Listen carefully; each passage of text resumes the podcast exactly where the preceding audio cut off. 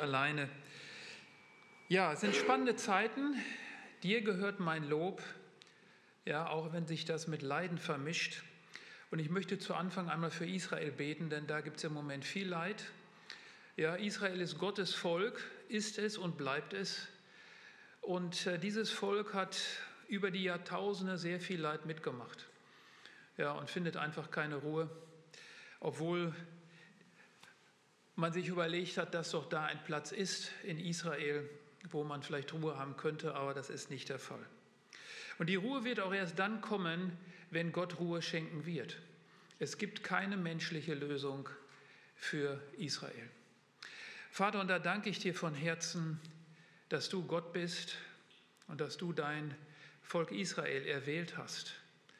Ja, und du hast auch gesagt, warum du es erwählt hast, weil es das Kleinste ist unter allen Völkern. Herr, weil es eigentlich nichtig ist. Herr, deine Erwählungen, die sind manchmal schwer nachzuvollziehen. Herr, aber du hast dieses Volk erwählt und wir bitten für Israel, dass du es segnest.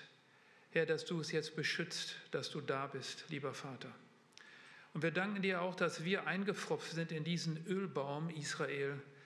Herr, dass du auch dieses Heil zu uns gebracht hast, zu den Nationen, zu Menschen, die dich gar nicht kennen die deine Tora nicht kennen, deine Gesetze nicht kennen und nicht wissen, dass du gut bist. Herr, und so danken wir dir für Jesus Christus. Herr, dass du den Weg offen gemacht hast, auch für uns heute. Und ich danke dir jetzt, dass du dein Wort segnest. Amen. Ja, heute kommt der Psalm 91. Das ist ein Psalm, der hat es in sich. Und er wird auch sehr unterschiedlich verstanden, dieser Psalm. Und ich möchte heute versuchen, diesen Psalm auf jeden Fall wesentliche Stellen dieses Psalmes mal auszulesen. Aber zuerst lese ich diesen Psalm uns mal vor. Und zwar aus der Elberfelder Übersetzung.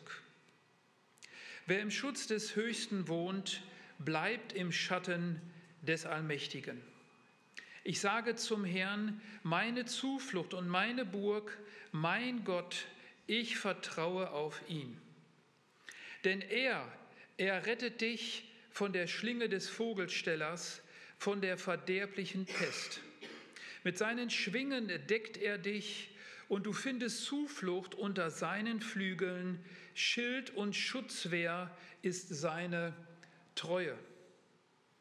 Du fürchtest dich nicht vor dem Schrecken der Nacht, vor dem Pfeil, der am Tag fliegt, vor der Pest, die im Finstern umhergeht, vor der Seuche, die am Mittag verwüstet.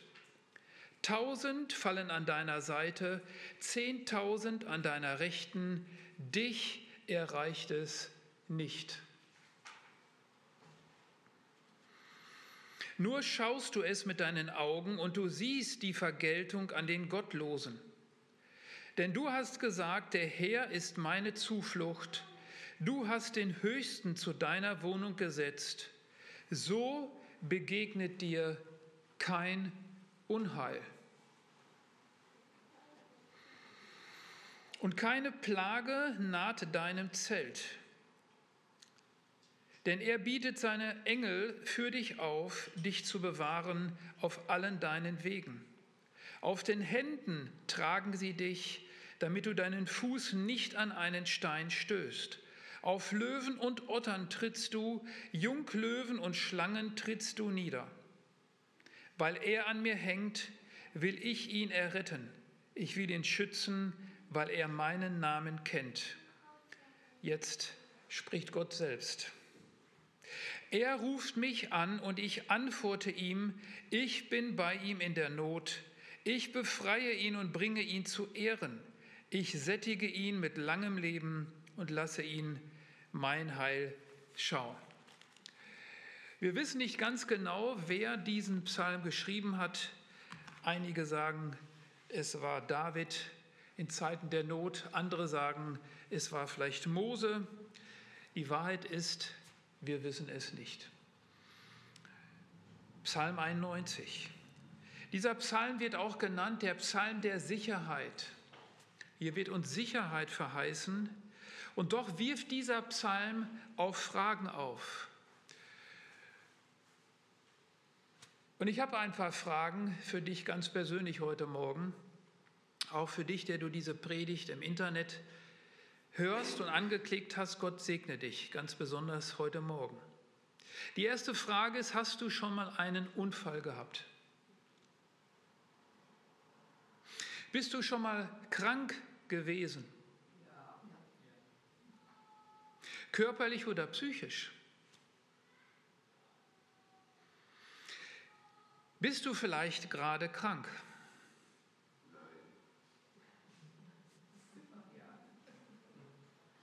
Ich ja, ich habe nämlich vor ein paar Tagen einen Hexenschuss gehabt, der ist noch nicht so ganz weg.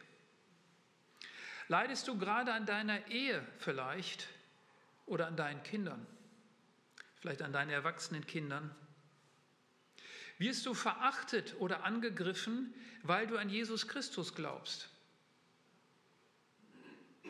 Ist dir schon mal irgendein Unglück oder etwas Böses widerfahren?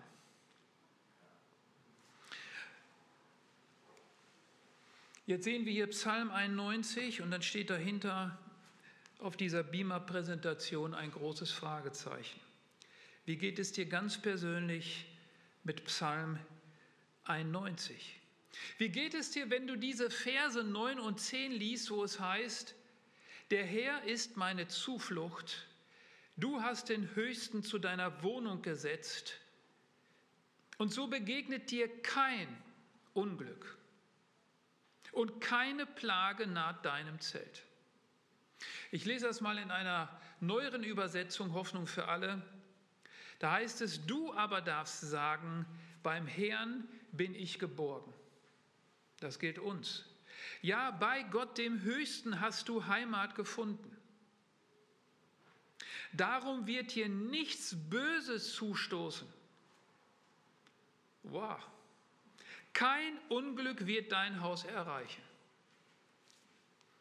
Das sagt der Psalm 91. Und wenn man diesen Psalm liest, könnte man den Eindruck gewinnen, dass ein gläubiger Mensch kein Leid befürchten muss.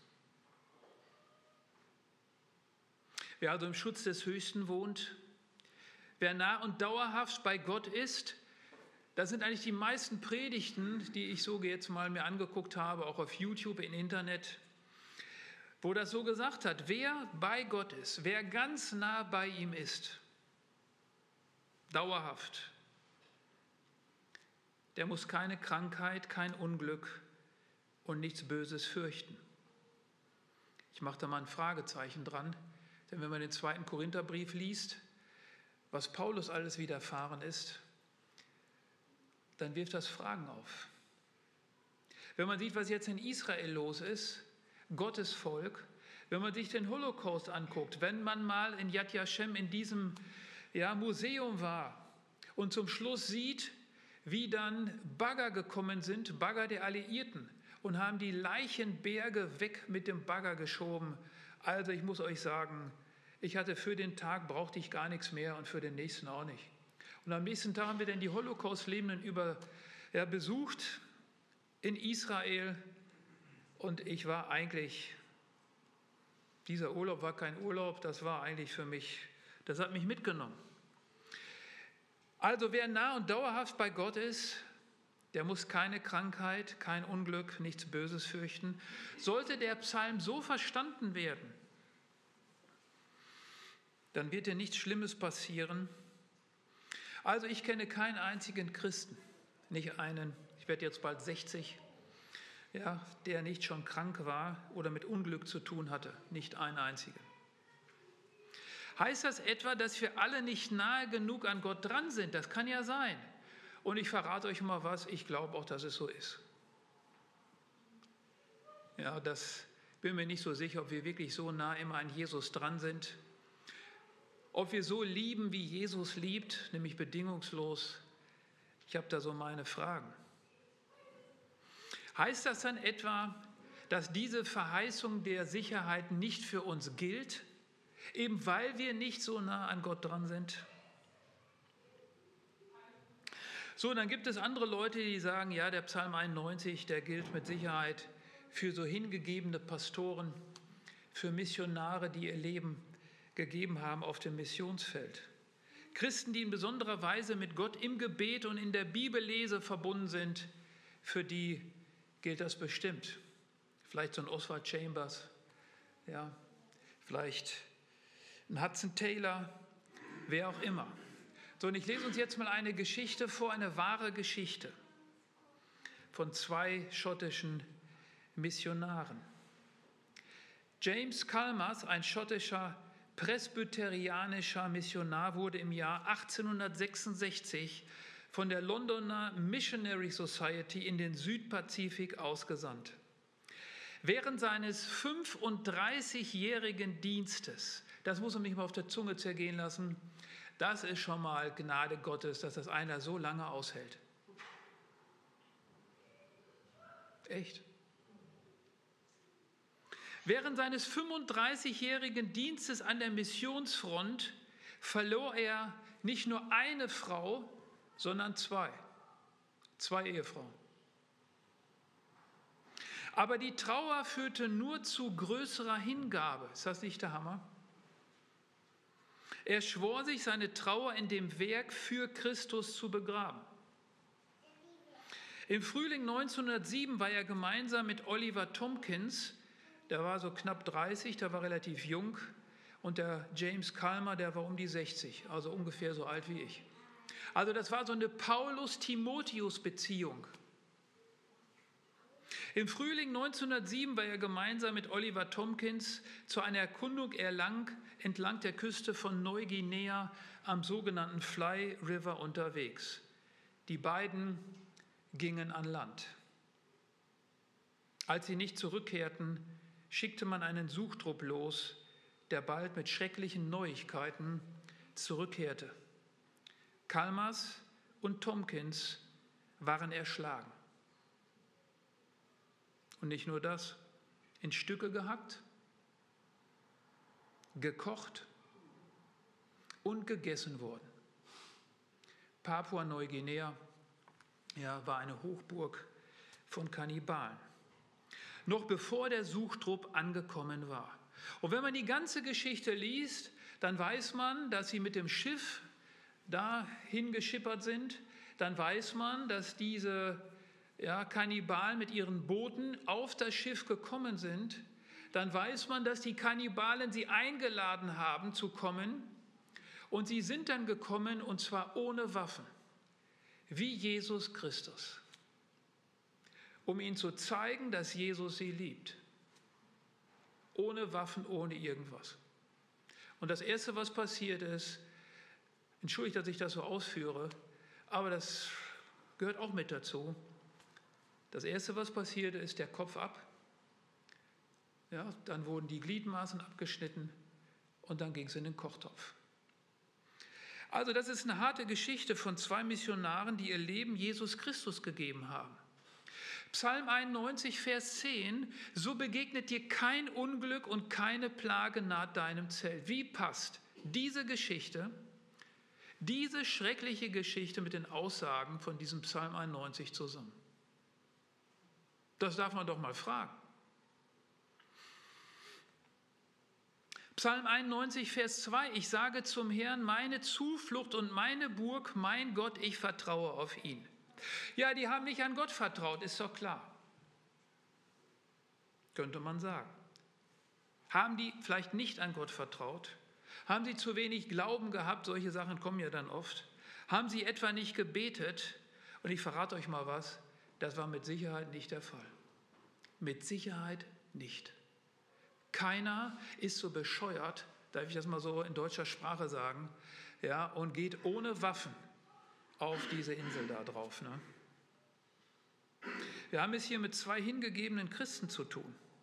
Und eine Art der Hingegebenheit, die ich heute teilweise vermisse. Sein Leben für Christus zu geben, ein Leben für die Mission zu geben, egal was kommt. Egal welches Leid dann kommt, und es wird kommen. Denn auch das sagt Paulus Timotheus, ertrage Leid. Das war übrigens in der Gemeinde. Kein Unglück, und keine Plage.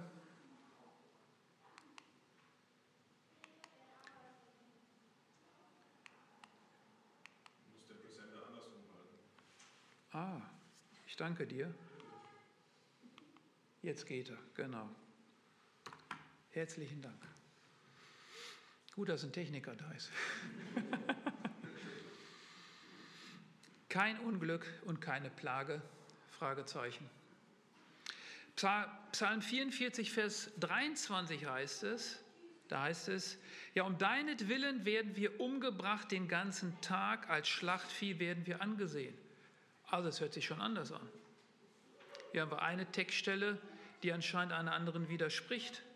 Hebräer 11, Vers 37, hier geht es übrigens um Glaubensvorbilder, um Leute, wo wir sagen, das sind Vorbilder im Glauben. Dort heißt es, sie wurden gesteinigt, zersägt, starben den Tod durch das Schwert, gingen umher in Schafspelzen, in Ziegenfällen, mangelleidend, bedrängt, geplagt.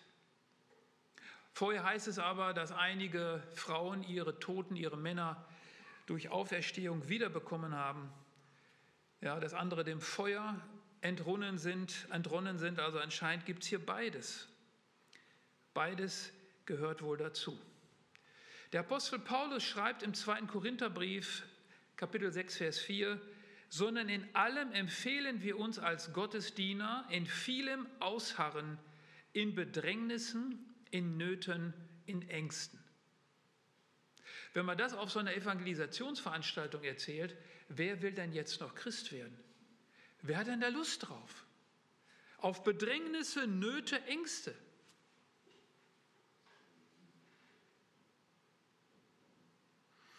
Die Deutung, wenn ich nur nah genug bei Gott bin, wenn, ja, diese Kausalität, wenn ich alles richtig mache, Zehnten gebe und das volle Programm, jeden Sonntag im Gottesdienst, was übrigens sehr gut ist, verlasset die Versammlung nicht. Wenn ich ihm diene und seinen Willen tue, dann wird mir kein Unglück und keine Plage begegnen. Das haben wir jetzt gesehen, ist von unserer Erfahrung, aber auch vom biblischen Befund nicht haltbar. Nicht haltbar. Wie ist der Psalm 91 denn jetzt zu verstehen? Nun, manche deuten den Psalm 91 auf Jesus Christus. Sie sagen, dieser Psalm, der ist gar nicht für Otto Normalverbraucher, der deutet auf Jesus Christus hin. Warum? Weil im Matthäus-Evangelium Kapitel 4, Vers 5 folgendes steht: Wenn du Gottes Sohn bist, vielleicht kennt ihr diese Versuchungsgeschichte, wo der Teufel ihm dieses sagt, so wirf dich hinab denn es steht geschrieben. Und jetzt zitiert er den Psalm 91, den Psalm der Sicherheit. So perfide kann das sein, ja, dass man diesen Psalm der Sicherheit jetzt nimmt, dass man das Wort Gottes nimmt und einen anderen damit versucht. Vielleicht habt ihr das selber auch schon mal erlebt. Versuchung des Satans durch das Wort Gottes. Und deshalb ist es durchaus wichtig, dass man das Wort Gottes liest und kennt. Denn man wird mit dem Wort Gottes, ist meine Erfahrung, auch versucht werden. Und das Schlimme ist, nicht selten durch Christen, durch Christenmund. Also auch ein Christ kann teilweise in, äh, wie soll ich das sagen, in die Fänge des Bösen geraten und er weiß gar nicht, was er da sagt. Denn es steht geschrieben, er wird seinen Engeln über dir befehlen und sie werden dich auf Händen tragen, damit du nicht etwa deinen Fuß an einen Stein stößt. Und deshalb, Jesus, spring, wenn du doch der Sohn Gottes bist. Vielleicht kennt ihr das auch. Nimm diese Arzneimittel nicht mehr. Das kann auch ex extrem werden im Heilungs-, in der Heilungstheologie. Muss man aufpassen. Wenn Gott spricht, dann ist das okay. Manchmal ist es nicht einfach herauszufinden, bist du es jetzt her? Jesus hat diesen Psalm der Sicherheit nicht für sich in Anspruch genommen, als der Satan ihn mit diesen Worten versuchte. Im Gegenteil, Jesus hat mit seinem Kreuzestod hat sich eher zu den 10.000 Gefallenen ja, und zu den 1.000 Gefallen zur Linken und zur Rechten gesellt, von denen der Psalm 91 auch spricht. Auch das ist interessant. Dass dieser Psalm sich auf Jesus Christus beziehen soll, ist für mich nicht nachvollziehbar, schwer vorstellbar. Und deshalb stellt sich jetzt wieder die Frage, wie kann man diesen Psalm denn auch verstehen? Wie kann man ihn sonst verstehen? Und manchmal hilft es vielleicht auch, wenn man sagt, ich weiß es nicht. Manchmal wäre das am besten, auch in der Theologie zu sagen, das ist eine Deutung, aber um ehrlich zu sein, wir wissen es nicht. Ist manchmal besser, als dummes Zeug zu erzählen. Trotzdem versuche ich jetzt eine Deutung. Der Psalm spricht zum Beispiel davon, dass Gott uns von der Schlinge des Vogelstellers errettet. Das haben wir gehört. So, das sind auch wieder so alte alttestamentliche Geschichten. Ne? Der Vogelsteller war jemand, der hat eine Schlinge ausgelegt aus Rosshaar, aus Pferdehaar, weil diese Schlinge hat man so gut wie nicht sehen können, die war fast durchsichtig. Und in diese Schlinge hat er einen Köder reingelegt. Und dieser Köder war für Vögel, die jetzt kommen, diesen Köder picken. Und indem sie ihren Kopf da durchstecken, meistens war diese Schlinge dann an einen Stock befestigt, und diesen Köder essen, hat sich diese Schlinge zugezogen und hat diese Vögel erdrosselt. Teilweise ein grausamer Tod über mehrere Tage. In manchen mitteleuropäischen Ländern gibt es das immer noch, dass so Vögel gefangen werden. Ein schrecklicher Tod. Könnte der Vogelsteller ein Bild für den Satan sein? Für den Diabolos, für den Durcheinanderbringer? Für Luzifer, der Engel des Lichts, dieser Köder, der wie Licht aussieht, herrlich aussieht, lecker schmeckt und dann stecke ich da meinen Kopf durch, esse davon und dann zieht sich die Schlinge zu. Des Weiteren spricht der Psalm von der verderblichen Pest. Und die Pest ist eine hochgradig ansteckende Infektionskrankheit durch ein Bakterium, das heißt Yersinia pestis. Und damals wusste man das gar nicht, woher das kommt. Genauso wie man damals nicht wusste mit dem Hexenschuss. Ne? Das war ja auch eine Begründung. Ja, das hat man gedacht, dass das irgendwelche Hexen sind, die da im Mittelalter ja, da äh, Menschen Schlimmes antun. Und damals wusste man auch nicht, dass das durch Ratten kam zum Beispiel, ja, durch, dass das hoch ansteckend war. Man wusste nicht, woher kommt das, diese Pestbeulen, diese tödliche Krankheit. Könnte das auch ein Bild sein für eine hochgradig ansteckende Infektionskrankheit, die die Bibel Sünde nennt, Schuld nennt vor Gott oder Zielverfehlung vor Gott? Und das zeigt sich mittlerweile auch in allen möglichen Formen in unserer Gesellschaft, finde ich. Auch der fliegende Pfeil am Tag, ja, wovon dieser Psalm spricht, erinnert an eine satanische Aktivität, an den Fürsten dieser Welt, heißt es woanders. Auch das ist eigentlich ein Bild, was die Bibel hier zeichnet, wo man ehrlicherweise sagen muss, so für eine Evangelisationsveranstaltung auch nicht so prickelnd. Ne? Hier wird ein Bild gezeigt von einer gefallenen Schöpfung, diese Schöpfung steht nicht unter Gottes Herrschaft, aber Gott wirkt in dieser Schöpfung und holt sich seine Leute hier raus. Gott wirkt in dieser Schöpfung, baut Kirche, Christen, die an ihn glauben, die ihm nachfolgen, und baut so eine Subkultur in einer teuflischen Kultur. Wenn denn die Kirche so eine Subkultur ist oder vielleicht schon selber vielleicht infiltriert ist von üblen Geschichten. Aber Gott wird seine Kirche reinigen, Gott wird seine Kirche nie vergessen. Er ist bei uns. bei seiner Kirche bis an der Weltende. Der fliegende Pfeil am Tag, Epheser 6, Vers 17. Da heißt es, vor allen Dingen aber ergreift den Schild des Glaubens, mit dem ihr auslöschen könnt alle feurigen Pfeile des Bösen. Und das muss man sich vorstellen, das ist ein Langschild gewesen, da ist der ganze Körper dahinter gewesen. Dieses Schild war meistens noch mit Leder bespannt und wurde noch nass gemacht. Warum nass gemacht? Damit, wenn der feurige Pfeil kam und steckte dann in diesem Schild oder prallte ab, was auch immer, dass das Schild und die Person dahinter nicht in Brand geriet. So ein Schild ist dieses Schild des Glaubens. Ein Bild ist das. Satan zum Beispiel hat einen feurigen Pfeil auf Hiob abgeschossen. Wieder ein Bild. Was war der feurige Pfeil? Der feurige Pfeil war seine eigene Frau, die zu ihm sagte, sage dich los von Gott und stirb. Das ist ein feuriger satanischer Pfeil. Sage dich los von Gott und stirb. Bringt das überhaupt was an Gott zu glauben? Das ist ein Gedanke. Manche Menschen erleben Schlimmes. Und wenn dann sowas noch kommt, da siehst du es ja. Wo ist denn jetzt dein Gott? Hiob.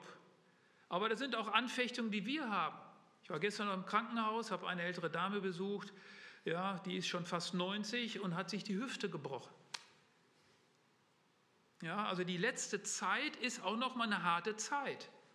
Die kann eine harte Zeit werden die letzten Jahre, wenn man dann im Altenheim zum Beispiel ist, wenn man vielleicht einsam ist. Sag dich los von Gott und stirb, das ist ein teuflischer Fall. Und es geht nicht darum, bei diesem Pfeil nur, dass der jetzt in irgendwelche Gelenke zum Beispiel reinschießt, wie wir das ja manchmal auch merken, wenn wir Glaubenszweifel haben, sondern dieser Pfeil brennt. Und der Pfeil ist so angelegt, dieser satanische Pfeil, dass er den ganzen Körper in Brand steckt. Und dieses Bild heißt, dass der Glaube stirbt. Das ist das, was der Teufel vorhat. Dass der Glaube stirbt. Das muss man wissen.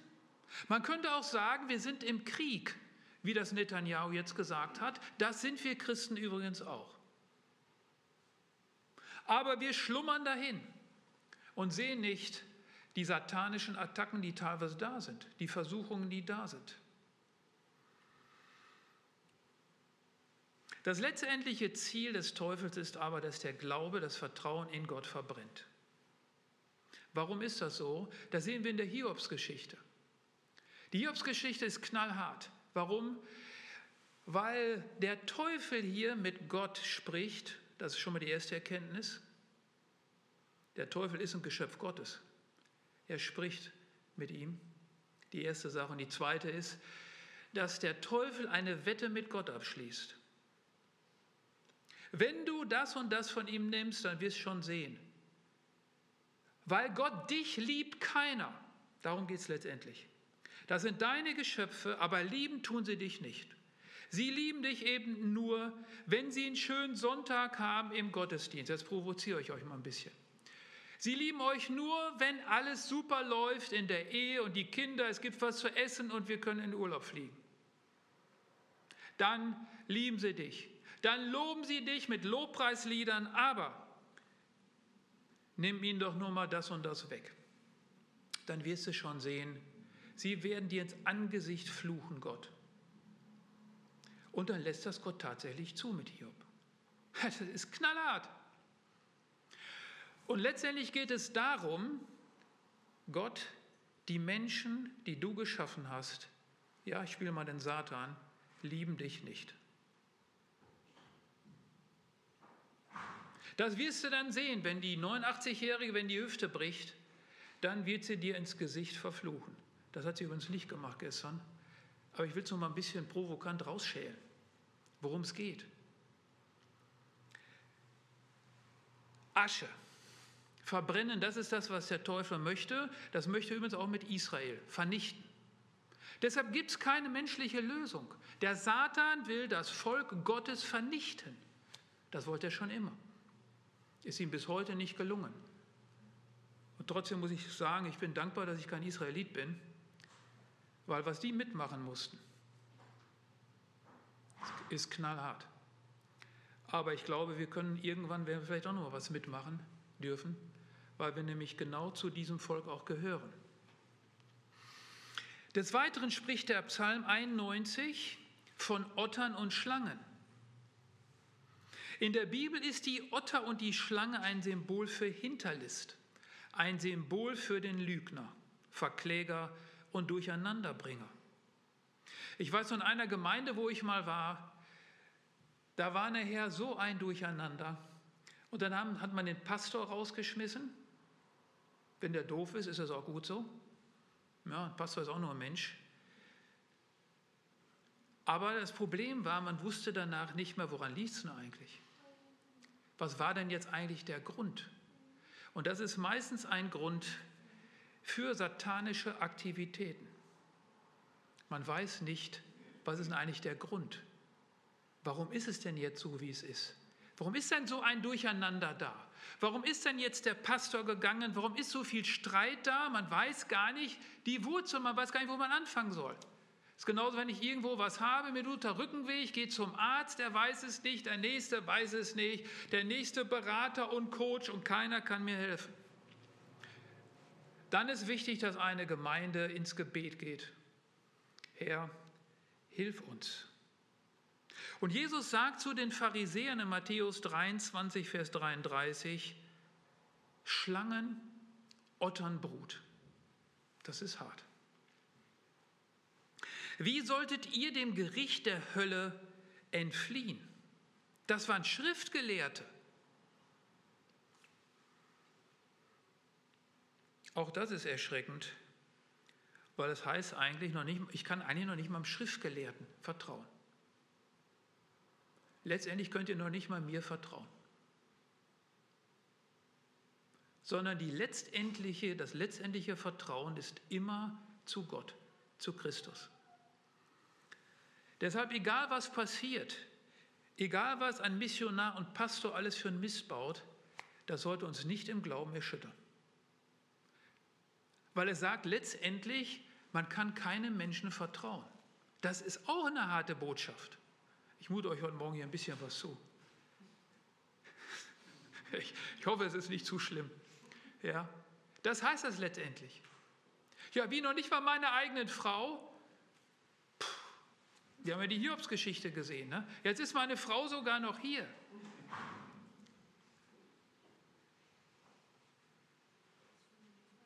Wir wissen nicht, was passiert. Meinen eigenen Kindern, nun auch sie können sich gegen die Eltern stellen. Ist immer wieder passiert. In der DDR, übrigens auch im Dritten Reich. Aber ihr seht schon, ich habe mich zu viel mit solchen Geschichten beschäftigt. Ne? naja. So, wie verstehe ich nun den Psalm 91? Ich verstehe ihn so, dass Gott uns vor dem Teufel ja, in der Art bewahren wird, dass wir unseren Glauben nicht verlieren werden. Das ist Glaube, das ist die Hauptgeschichte. Deshalb ist dieser Psalm für mich ein Psalm der Heilsgewissheit in erster Linie. Nicht, dass ich immer gesund bleibe, nicht, dass ich keine Löcher in meinen Zähnen kriege oder nicht mal eine Brille tragen muss, nicht, dass irgendwann mal ein Unglück passieren kann, nein. Für mich ist das tatsächlich ein Psalm der Sicherheit, denn wer im Schutz des Höchsten wohnt, bleibt das übrigens auch in Ewigkeit, ne? bleibt im Schatten des Allmächtigen und zwar egal, was passiert. Auch wenn man kurz davor ist, vielleicht den Glauben zu verlieren. Gott hält seine Hand über dich und über mich. Und das finde ich ein riesiger Trost, egal was noch kommt. Psalm 91 endet mit der Zusage, ich bin bei dir in der Not. Da sieht man ja auch schon, das ist schon paradox in dem Psalm. Ja, wieso Not? Ja doch, ich bin bei dir in der Not. Du bist nicht allein in deiner Not. Not wird also hier nicht negiert von diesem Psalmschreiber.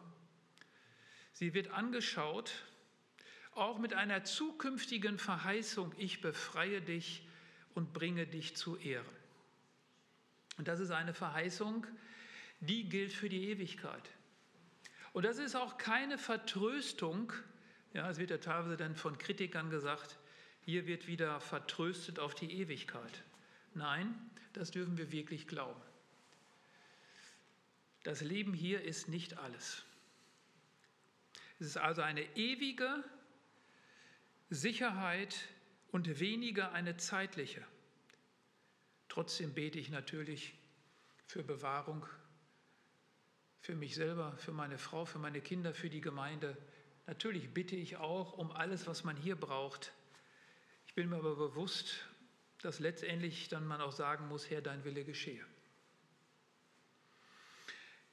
Dies unterstreicht auch der Römerbrief in Kapitel 8, Vers 35. Da heißt es, wer wird uns scheiden von der Liebe Christi? Und jetzt kommt es, Bedrängnis. Die gibt es in Deutschland weniger. Oder Angst, die gibt es schon eher.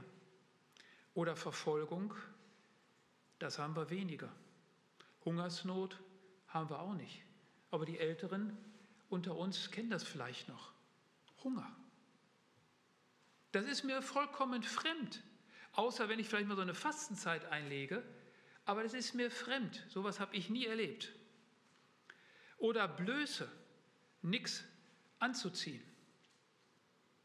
Oder Gefahr in irgendeiner Form. Oder Schwert. Also Krieg. Auch das kennen doch einige.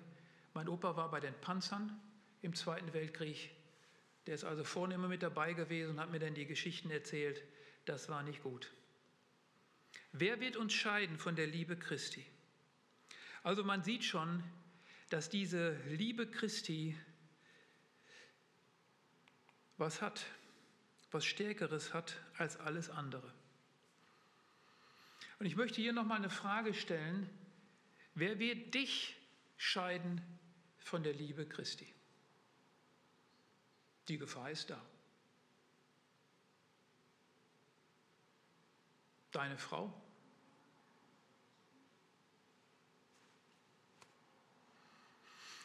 Dein Mann?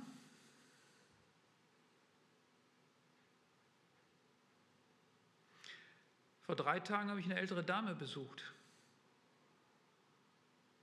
die jetzt alleine lebt. Ihr Mann eine Katastrophe. Dass sie das ausgehalten hat. Deine Kinder. Vielleicht ein Single-Dasein.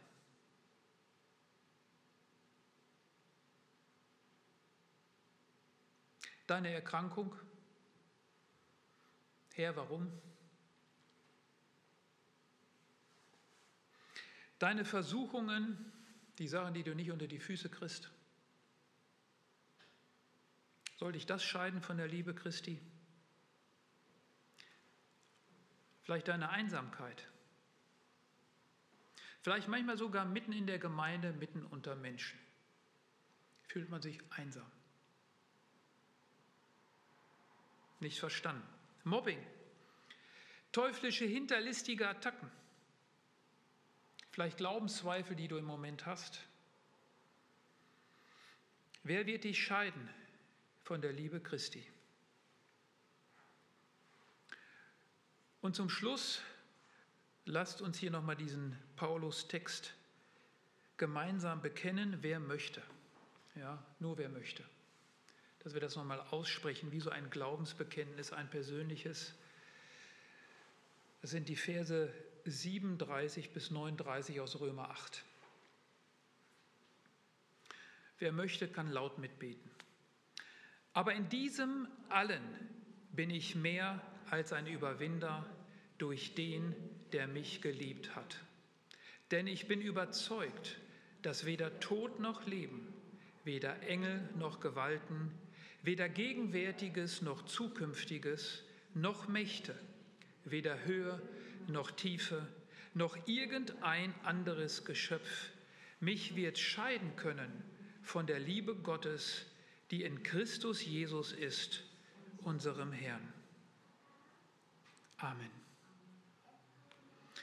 Vater, und so danke ich dir jetzt für dein Wort und ich bitte, dass du dein Wort versiegelst in unseren Herzen. Danke, dass du da bist und durch dein Wort sprichst. Amen.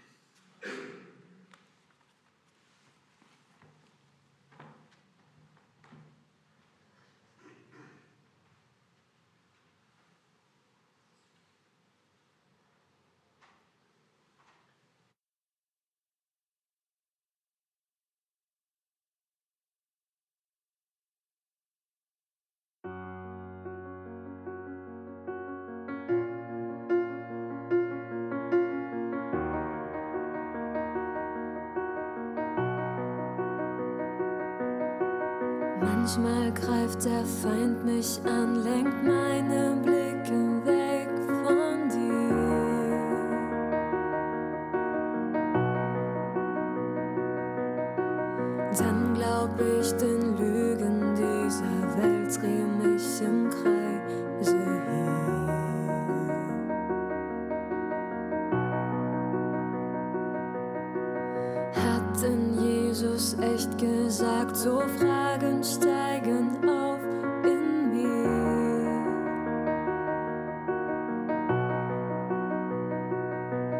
Sein Wort allein bringt Wahrheit und zeigt, wer ich bin durch dich, mein Herr. Du sagst, ich bin geliebt, wenn ich mich selbst verstoß. Du sagst mir, du bist stark, dann wenn ich weinen muss. Du sagst, ich bin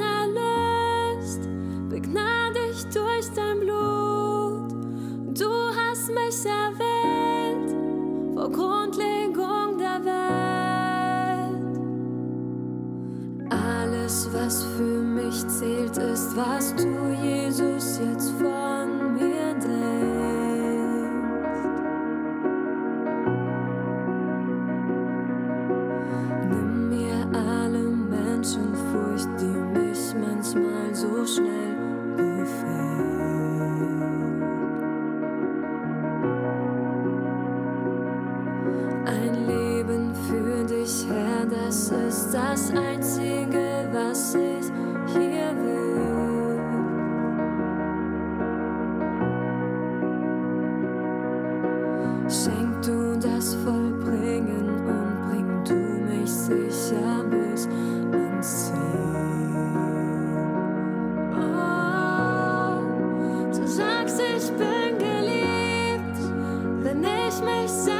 storm.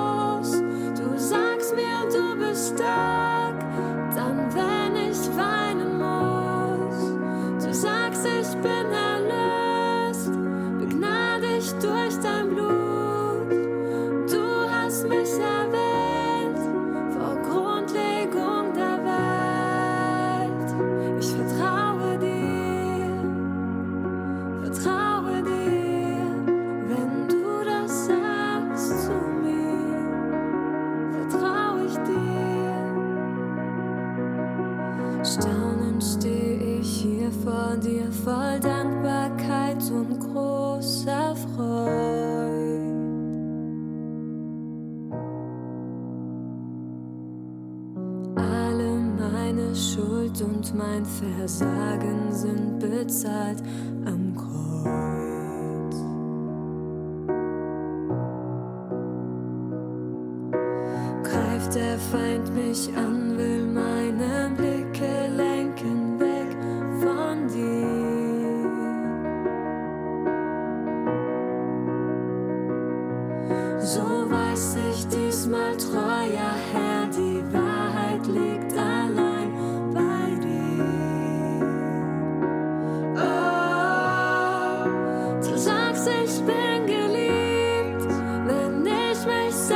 crystal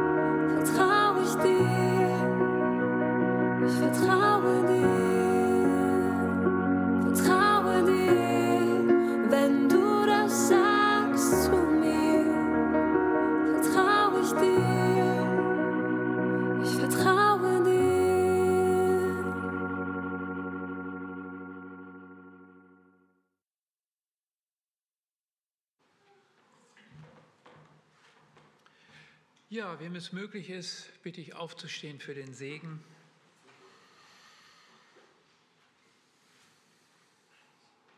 Wer im Schutz des Höchsten wohnt, der bleibt im Schatten des Allmächtigen, sagt der Psalm 1, äh 91. Ich sage zum Herrn, meine Zuflucht und meine Burg, mein Gott, ich vertraue auf ihn. Und der Friede Gottes, der höher ist als all dein Verstand, bewahre dein Herz in Christus Jesus. Amen. Danke, Vater, dass du bei uns bist, dass du unser Herz bewahrst. Danke, dass du gesagt hast, du bist bei uns bis an der Weltende. Vater, so danke ich dir für all deine Führungen. Danke für dein Wort, was Licht ist auf unserem Weg. Licht in dieser Dunkelheit, Herr. Herr, mach uns stark und hilf uns, dass wir uns jeden Tag ernähren mit deinem guten Wort, dein Brot. Jesus Christus, du bist das Brot dieser Welt. Herr, und du sagst, wir sollen dich essen und wir sollen dich trinken. Dein Wort sollen wir aufnehmen. Vater, und so bitte ich, dass du uns eine neue Freude, einen neuen Hunger schenkst nach deinem Wort. Herr, und sprich uns an durch dein Wort. Das bitte ich. Danke, dass du das tust. Amen.